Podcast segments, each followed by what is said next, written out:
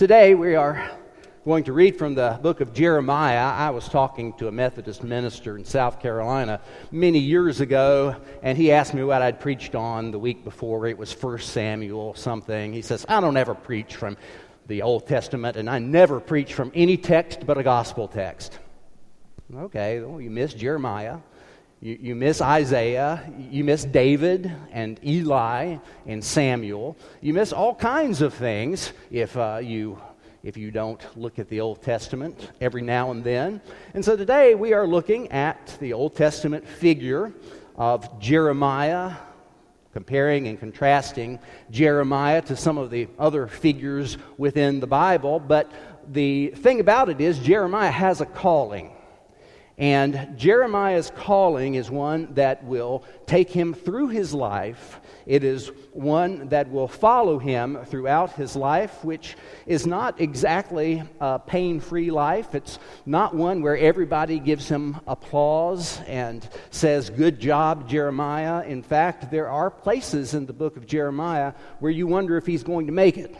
And if you didn't know the end of the story, which we don't know exactly the end of the story, Jeremiah ends up down in Egypt almost against his will because somebody has finally said, You've got to get out of here now.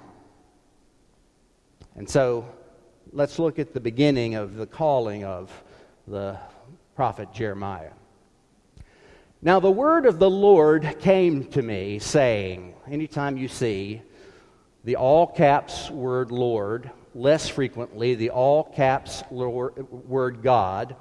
That is where the translators have translated the unpronounceably, utterly holy name of God, YHWH, Yahweh.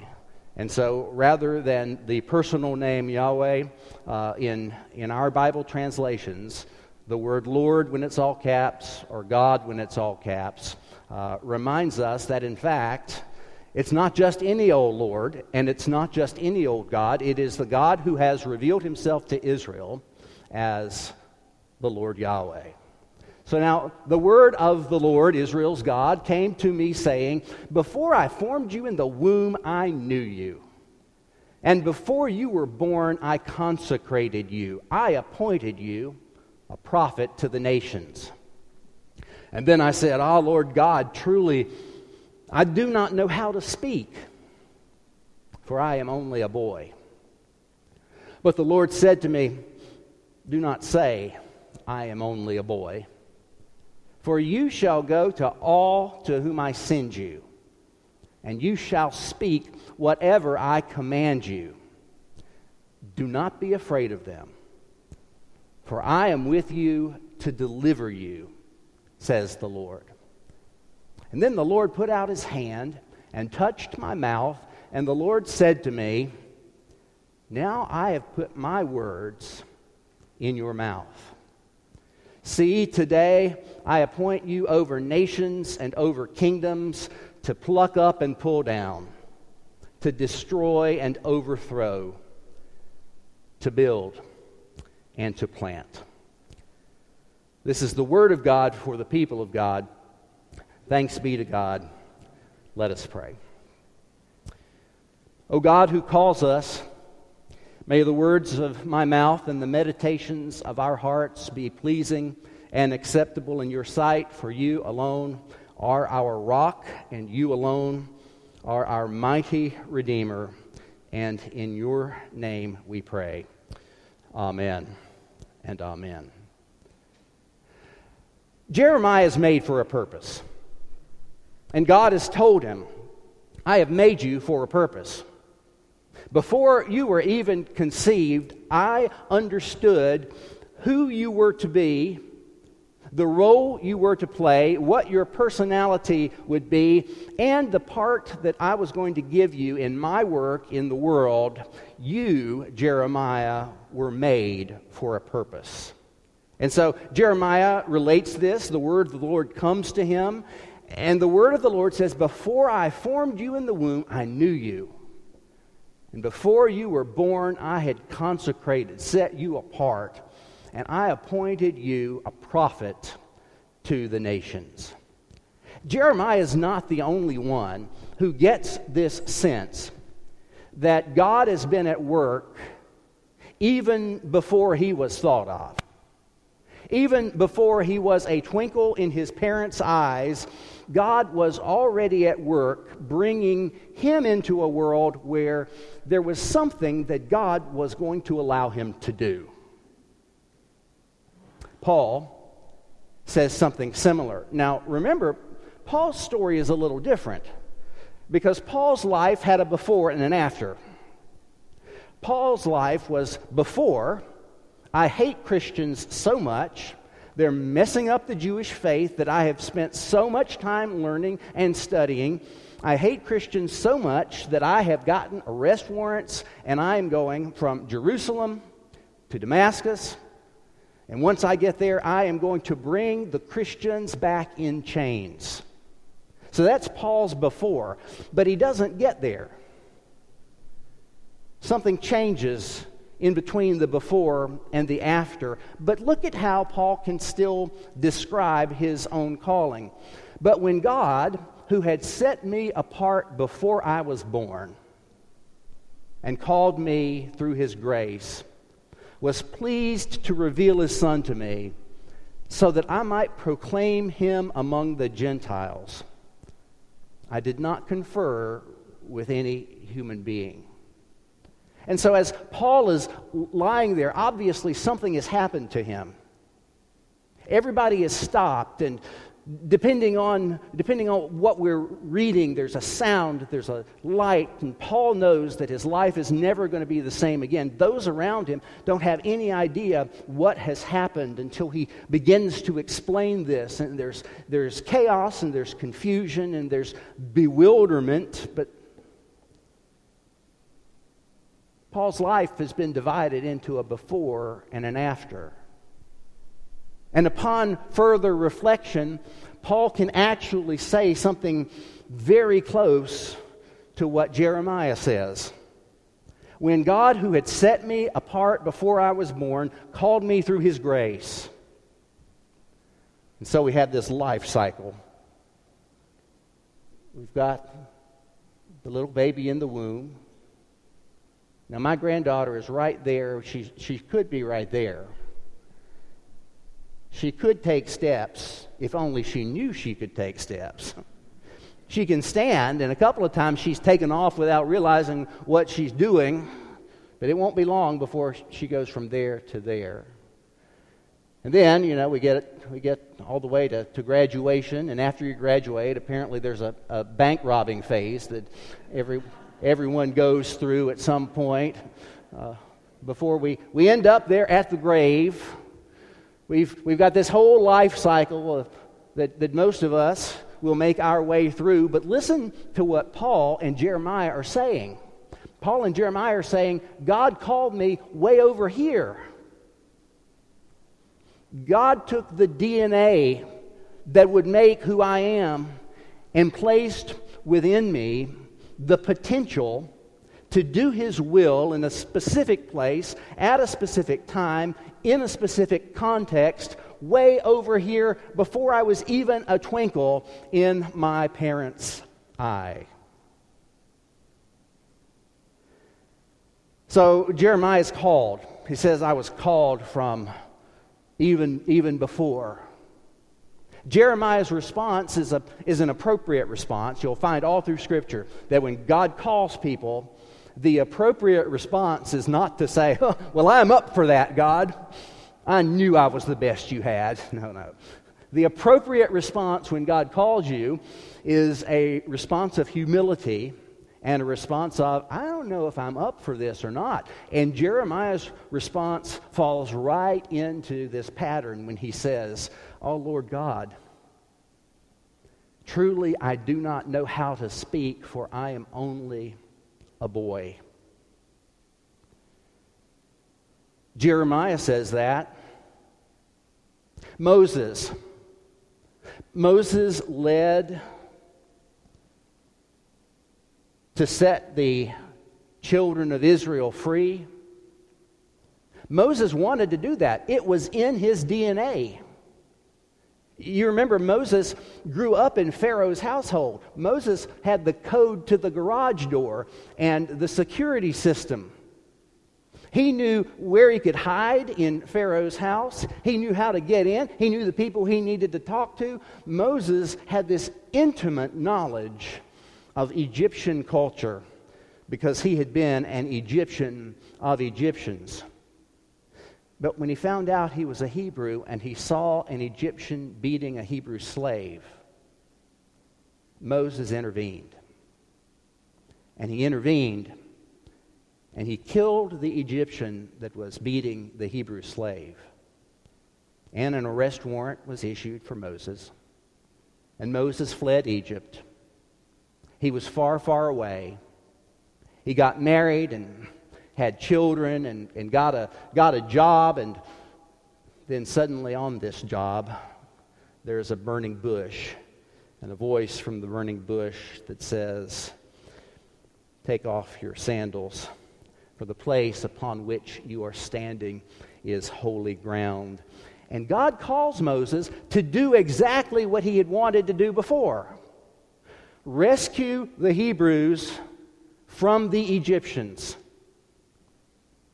Now's the right time for you to do it. And what does Moses say? Moses says to the Lord, Oh, my Lord, I have never been eloquent neither in the past nor now that I have spoken, now that you have spoken to your servant. But I am slow of speech and slow of tongue. To which the Lord replies, Who gives speech to mortals? Who makes them mute or deaf, seeing or blind? Is it not I, the Lord? Now go, and I will be with your mouth, and I will teach you what you are to speak. And here's where Moses' excuses get real. When we finally get down to brass tacks with Moses, we see that Moses just doesn't want to go. He says, Oh, my Lord, please send someone else. And then the anger of the Lord was kindled against Moses, and he said, What about your brother Aaron the Levite? I know that he can speak fluently. Even now, he's coming out to meet you. And when he sees you, your heart will be glad. You shall speak to him and put the words in his mouth. And I will be with your mouth and with his mouth, and will teach you what you shall do. Now, pay attention to this next verse. He indeed shall speak for you to the people. He shall serve as a mouth for you, and you shall serve as God for him. This is an understanding of what happens and what is understood to happen in the words of a prophet. The mouth of God speaks to the prophet. The prophet then takes the words of God's mouth and shares it with the people. Moses has whined and complained so much, God has added another link to that chain. God will speak to Moses. Moses will be like God in the prophetic understanding of things. Moses will speak the word of God to Aaron, who will then turn around and speak the word of God to people. So the idea is God, prophet, people. And we've added that link there God, Moses, Aaron, people. So we have, we have Moses serving as the mouth of Aaron. So Moses is like, I don't really want to do this. And God says, Oh, yes, you will. yes, you will. And then there's the prophet Isaiah. The prophet Isaiah gets this vision of a throne room in heaven, and he, he sees God. And, and Isaiah's, Isaiah's protesting is this He says, Woe is me, for I am lost, for I am a man of unclean lips, and I live among a people of unclean lips, and yet my eyes have seen the King, the Lord of hosts. I'm unworthy. So we have, first of all, this, this reminder that God is intimately involved in our lives and God is a part of our calling and showing us who it is that we can be to bring God's presence into the world. We have this idea that it's good manners to sort of object and say, I certainly can't do this on my own. And then the Lord's response is, Of course, you can't do it on your own. You can do it because I'm with you. And so the Lord says to Jeremiah, Don't say I'm only a boy, for you shall go wherever I send you and you shall speak whatever I command you. Do not be afraid of them, for I am with you to deliver you, says the Lord. those of you who've read Isaiah, uh, Jeremiah lately know that Jeremiah's life is not always a happy life.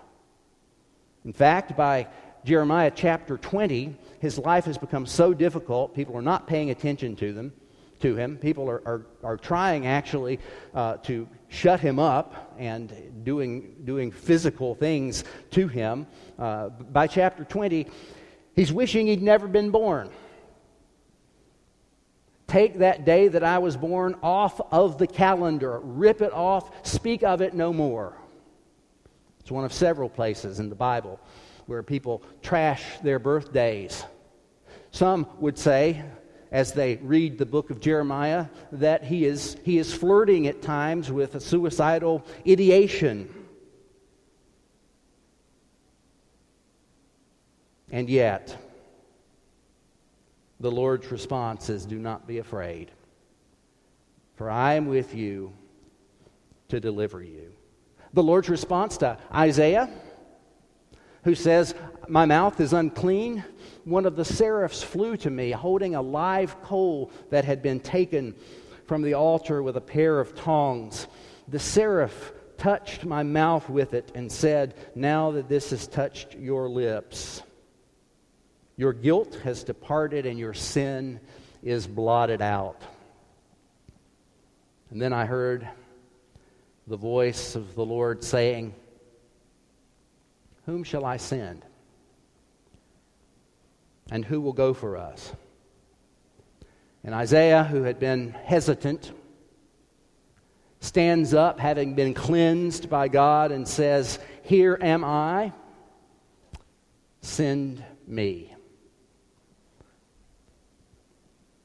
It's reminded that when these tongs cleanse, when the, when the coal in the tongs did cleanse the mouth of the prophet, touch his lips, he is prepared and ready to do what God has called him to do.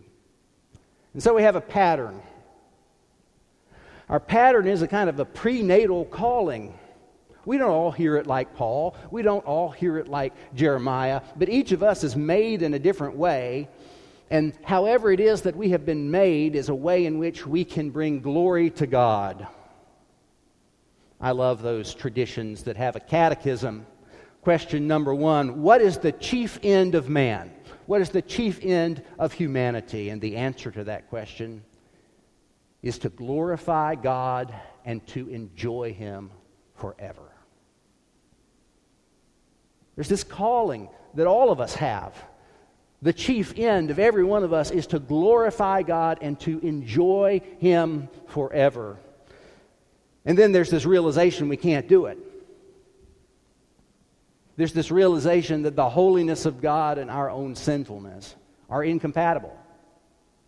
There's this realization that this is a fallen world and that everything I do is, is done with the undercurrent, the background of sin in it. Our objection to this call can't do it and God's voice. If I've called you, if I've equipped you, if I've strengthened you, yes, you can. Yes, you can. Which then leads to a life of obedience. A life in which God's will is what we seek to play out on Sundays, Mondays, Thursdays, Saturdays. By day and by night, we seek to play out this will of God, which God has made known to us, which God has prepared us for, which God has called us to. It can be hard to figure out the specific calling God has on your life. We usually think of calling in terms of preachers. Preachers being called by God to be preachers. I hope most preachers are called by God. But I'm here to tell you that Melinda is called to be a teacher. That is where her gifts and the needs of the world line up. Jonathan Timmons, a man my age, went to school with me, was scoring the basketball game for the varsity team on Monday night and died at the ball game.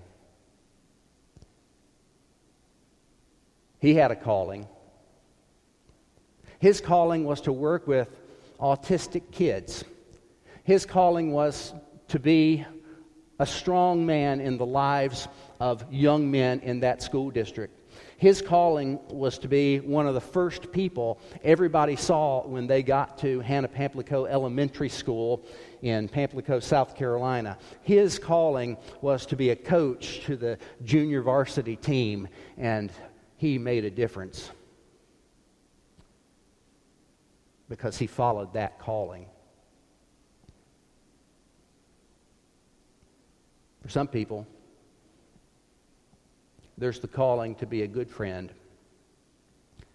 to someone who friendship doesn't come as second nature to.